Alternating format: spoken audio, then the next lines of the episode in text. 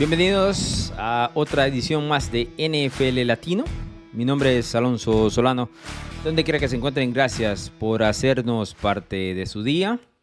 Tengo claro que el podcast ha quedado un poquito abandonado en las últimas semanas. Tengo algunas razones que les voy a explicar al final, pero creo que es buen momento para reactivarlo, específicamente luego de las noticias de este lunes 14 de agosto que vienen directamente de la AFC Este, con la firma de los dos corredores, tanto Zeke Elliott, que ahora se va para los New England Patriots, y Dalvin Cook, que firma con lo que muchos estábamos esperando, era su nuevo equipo, los New York Jets. ¿Cómo se ha puesto la AFC Este a partir de ahora? Especialmente eh, con los Jets eh, creciendo a revoluciones eh, tremendas, ¿no? Y el caso de New England, que se quiere sacudir del hecho de que muchos piensan que es el, cuarto equipo, ¿no? De esta división. Eh, el tema Cook, curioso porque firma con los Jets, ya lo vamos a tocar, pero en algunos momentos se ligaba su fichaje directamente a otro equipo de la FC Este, los Miami Dolphins. Pero Miami como que no hizo mucho el impulso. Pero vamos paso por paso, porque yo creo que estas noticias dan para, para comentar, ¿no? Porque hace unas semanas atrás habíamos hablado de cómo existían cuatro running backs en el mercado que eran muy interesantes, ¿no? Estos dos nombres que ya mencionamos, Dalvin Cook, Zeke Elliott, pero también estaban Leonard Fournette y Karim Hunt. En el caso de Dalvin Cook era el, nombre más interesante, el que parece tener todavía más piernas que, que el resto, ¿no? Pero por la tarde se da este fichaje de New England que sale de la nada, seamos honestos. Se mencionaba por ahí rumores y demás del tema de que Zeke Elliott podría fichar por New England. Pero sabemos cuál es la actitud y el movimiento usualmente de esta franquicia. No firman jugadores de agencia libre de nombre prominente, mucho menos por un dinero alto. En el tema de Zeke, no es un dinero alto y ya lo vamos a tocar, ya lo vamos a desmenuzar, pero llama la atención y se mueven las redes sociales de arriba para abajo. Porque sí que es un nombre que conocemos. Es un nombre que en los últimos dos años inclusive ha sido atado mucho a la burla, ¿no? Por aquella jugada que conocemos en Dallas, donde lo pusieron como único centro el año anterior y se lo comió vivo la defensiva de San Francisco, ¿no? Pero más allá de eso, él fue un jugador prominente dentro del armamento de los Cowboys eh, desde que llegó a, la NFL en el 2016. Para mí, Zeke, saliendo de Ohio State, uno de mis jugadores favoritos. Pero luego las 1.631 yardas que tuvo en su año de novato, que ha sido la mayor cantidad que ha tenido en la NFL en cualquiera de los años, ah, tomó unos pasos hacia atrás, la verdad, ¿no? Y por ahí se hablaba un poco de su peso, de que ya no tenía la misma velocidad y demás. Pero los, me llama la atención que los aficionados de los Patriots, una vez reciben la noticia así, se vuelven locos. Porque si, por lo menos no sé si es mi línea de tiempo, mi timeline en Twitter o demás, pero si hay alguien que, o, un, grupo de fans que son bastante ruidosos, son los de New England. Cuando hablamos del tema de noticias y demás y de, las expectativas. En las últimas semanas he escuchado cómo New England se está sacudiendo esto, que le repito, es la afirmación de que son el peor equipo de los cuatro de la AFC este, ¿no? Ellos tratan de sacudirse. Y con la firma de Zeke Elliott estaban felices, los de Latinoamérica y los de Estados Unidos. Dice, bueno, tenemos el mejor backfield de toda la NFL eh, con la combinación de Zeke Elliott y ahora Ramondre Stevenson, que sabemos será el running back número uno, ¿no? Porque podremos tocar cuál es eh, realmente el valor de Elliott en esta ofensiva de New England. Pero tardan nada más unas cuantas horas y viene una bofetada directa de un rival Y a mí me parece que no hay nada de coincidencia aquí en el hecho de que los Jets unas horas más tarde anuncien el fichaje de Alvin Cook.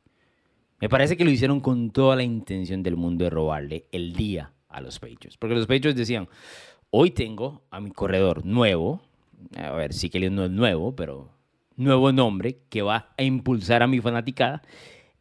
Tres horas después el día se lo robó Nueva York con la llegada de Alvin Cook, que claramente es mejor en este momento que Zeke Elliott y que va a tener un impacto mucho mayor en esa ofensiva y que pone a Nueva York como uno de esos equipos sabrosos para ver en el 2023, ¿no? Que muchos se burlarán y, podrán decir, no, con Rogers no va a ganar el Super Bowl, pero con ese tipo de llegada, este tipo de jugadores, el tipo de defensiva que tiene Nueva York, yo creo que hay que empezar a considerarlo, la verdad. Así que no se extrañen si los ven dentro de las predicciones, eventualmente en unas semanas, de muchos de los analistas, como el equipo que va a representar a la americana. Entiendo que es el tema de la burla, pero vámonos solo unos tres años atrás.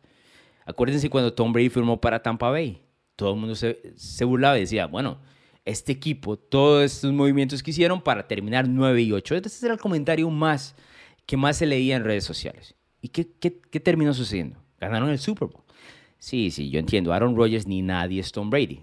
Pero tenemos evidencia de que a veces estos movimientos impulsan lo suficiente las franquicias. ¿no? Y, y no podemos dejar de lado que la llegada de Alvin Cook, que es un grandísimo running back, y Aaron Rodgers en combinación con toda la defensiva que tiene Nueva York los puede poner en el Super. Pero no me quiero adelantar. Pero vamos al tema de New England, ¿no? Porque les quitaron lo que llama en inglés, le robaron el thunder, le robaron la gran noticia, le robaron el día con, con el movimiento de Alvin Cook y demás. Pero si analizamos el movimiento de Zeke Elliott, es un jugador curioso, porque a mí me parece que todavía tiene algo en el tanque, pero es un jugador en específico, es decir, va a tener una labor específica en New England. No va a ser el jugador claramente que cargue con la ofensiva, ese va a ser Ramondre Stevenson. ¿no? Sí que él en las últimas tres temporadas logró nada más una temporada donde sobrepasó las mil yardas, y fue en 2021. Y ojo cuántas yardas consiguió, mil dos yardas, nada más. Es decir, le cuesta llegar a las mil yardas en las últimas tres temporadas. Anteriormente a eso, había puesto números de 1.357 yardas, 1.434 yardas y la mencionaba del 2016, que es la que más tuvo, 1.631 ese año también tuvo 15 touchdowns. Fue un tipo absurdo, imposible de tener, de los mejores de Dallas. Pero Dallas dijo, la verdad es que sí que está siendo muy caro para lo que me está dando. Y también aquí tengo a Tony Pollard, lo voy a cortar. Entonces, barajamos cuál iba a ser el equipo que se lo iba a dejar. Se lo deja New England. Yo creo que el tipo es un jugador de zona roja. Eso es básicamente lo que va a hacer Siqueliet. El tipo que, se, que va a estar dentro de la yarda 5, la yarda 10, y va a empujar el balón y va a, hacer, a robarse los, los touchdowns de Ramondre Stevenson. ¿Por qué? El año pasado, sí que le tuvo 12 touchdowns con los Dallas Cowboys. Solo cuatro jugadores en toda la NFL tuvieron más touchdowns por tierra que sí que 12. Ok, no llegó ni siquiera a 900 yardas por tierra, pero tuvo 12 anotaciones. Son muchísimas para un running back. Y creo que eso es lo que está buscando Bill Belichick, ¿no? Poder alternar tanto a Ramondre Stevenson, pero con la fuerza, el tipo de cuerpo que tiene Zeke Elliott, que encuentra la zona de anotación recurrentemente. Y si vamos al 2021, tuvo 10. Es decir, ha tenido 22 anotaciones en los últimos dos años. Es muchísimo para un running back que mucha gente ve está en el descenso. Entonces yo sí creo que él, esto es lo que en teoría va a hacer en New England. Nada más empujar el balón en la zona de anotación. Dentro del tema de Zeke también está el hecho de que hay algo que no se valora y que no se puede cuantificar, que es que el tipo es muy bueno bloqueando y protege muy bien a su mariscal de campo. Y eso es importantísimo para una nueva ofensiva, que en este caso es la de Mac Jones con Bill O'Brien. Van, estamos en los primeros vistazos, o van a ser los primeros vistazos de esta combinación Jones-O'Brien, y necesita Mac Jones la mayor protección, porque sabemos que no es el tipo más móvil que hay eh, bajo centro. ¿no? Entonces sí que les da esa seguridad. Que curiosamente, eso es algo que va a perder Dallas también, porque Tony Pollard no es el bloqueador que es Siquelet. Así que me llama la atención, es un movimiento que yo no hubiese estado esperando de parte de New England, la verdad. No es eh, típico de ellos, es muy atípico en este caso, pero trae la curiosidad de que hay un respeto de, parte de Bill Belichick para lo que puede eh, ser Siquelet. Ahora, quiero dejar esto en claro, eso no significa que él vaya con esto a ganarse un puesto dentro de los 53, eh, para el 2023 hemos visto anteriormente jugadores, voy a nombrar un par que se me vienen a la mente, eh, Joseph Badai en Indianapolis, Damarius Thomas que jugó con Denver. Esos jugadores en la segunda parte de su carrera fueron a probar, ah, el mismo Reggie Wayne también de Indianapolis, fueron a probar un poco a New England y se dieron cuenta que ya no tenían ni las piernas ni las ganas para el tipo de educación de fútbol americano que se da en, en New England, ¿no? Lo que se pide, la exigencia que es muy, muy alta. Así que no me atrevo a asegurar que sí que les vaya a estar dentro de los 53 jugadores que terminen o que inicien más bien la temporada 2023. En cuanto a su contrato, salario base de 3 millones de dólares, un millón de dólares más por solo firmar, es decir, el salario real es de 4 millones de dólares, que puede llegar con incentivos a 6 millones, pero el salario real es 4 millones. Es un salario bastante bajo para un nombre tan importante como Zeke Elliott, pero es que está en la parte final de su carrera a pesar de que tiene apenas 28 años. ¿Cómo, ¿Cómo, vamos a, decir que está en la parte final con 28 años? Porque sabemos la vida de los running backs, los corredores, es muy, muy corta. En este caso, eh, yo creo que le queda muy poco, así que le, en el tanque, si logra meterse dentro de los 53, eh, va a ser bastante curioso porque la semana número 4, el 21 de octubre, domingo, New England visita a Dallas. y eso significa que sí que le estaría enfrentando, en este caso, a su ex equipo, los Dallas Cowboys. Y existirá mucho morbo sobre ese encuentro. Pero, le repito, no sé si él vaya a ganarse un puesto dentro de los 53 que van a estar en el 2023 para los Patriots. En el caso de Alvin Cook, nada, más para cerrar y para reiterar el tema de que Dalvin Cook es un gran movimiento para eh, los New York Jets. El año anterior, eh, Dalvin Cook tuvo, si lo tengo por aquí, que se me pierde, bueno, él sí estuvo o tuvo más de mil, mil yardas y como les digo, tiene eh, una facilidad para correr el balón mucho más establecida que en el caso de, de Zeke Elliott. 1173 yardas tuvo Dalvin además de 8 touchdowns. Un tipo que promedió casi 70 yardas eh, por partido. Ahora, Cook fue uno de los mejores dentro de la ofensiva de los Vikings, pero la ofensiva de los Vikings en general, allá Minnesota, no pudo establecer el juego por tira, pese a tener a Alvin Cook de la manera que ellos querían. De hecho, fueron número 24 eh, corriendo el balón con Dalvin Cook, lo cual forzó que a veces, en muchas ocasiones, Minnesota eh, buscara mucho la combinación Kirk Cousins y Justin Jefferson, ¿no? Porque Alvin Cook, no estoy diciendo que iba para atrás, pero no era tan efectivo como en en años eh, anteriores.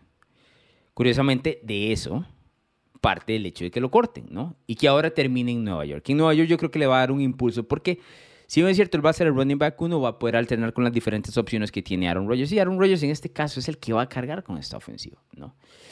Y tengo que decirles, tengo que confesar, o sea, no tengo claro cuáles van a ser mis pronósticos para los dos equipos que van a representar tanto la americana como la nacional, pero los Jets suenan, suenan bastante no solo con este tipo de movimientos, sino con lo que nos mencionaba la situación de, diga, aquí estamos hablando de que hay una defensiva por detrás que le puede comprar tiempo a Aaron Rodgers para acoplarse a su nuevo equipo, a Alvin Cook, a su nuevo equipo, Garrett Wilson, que sigue siendo un wide receiver tremendo, ¿no?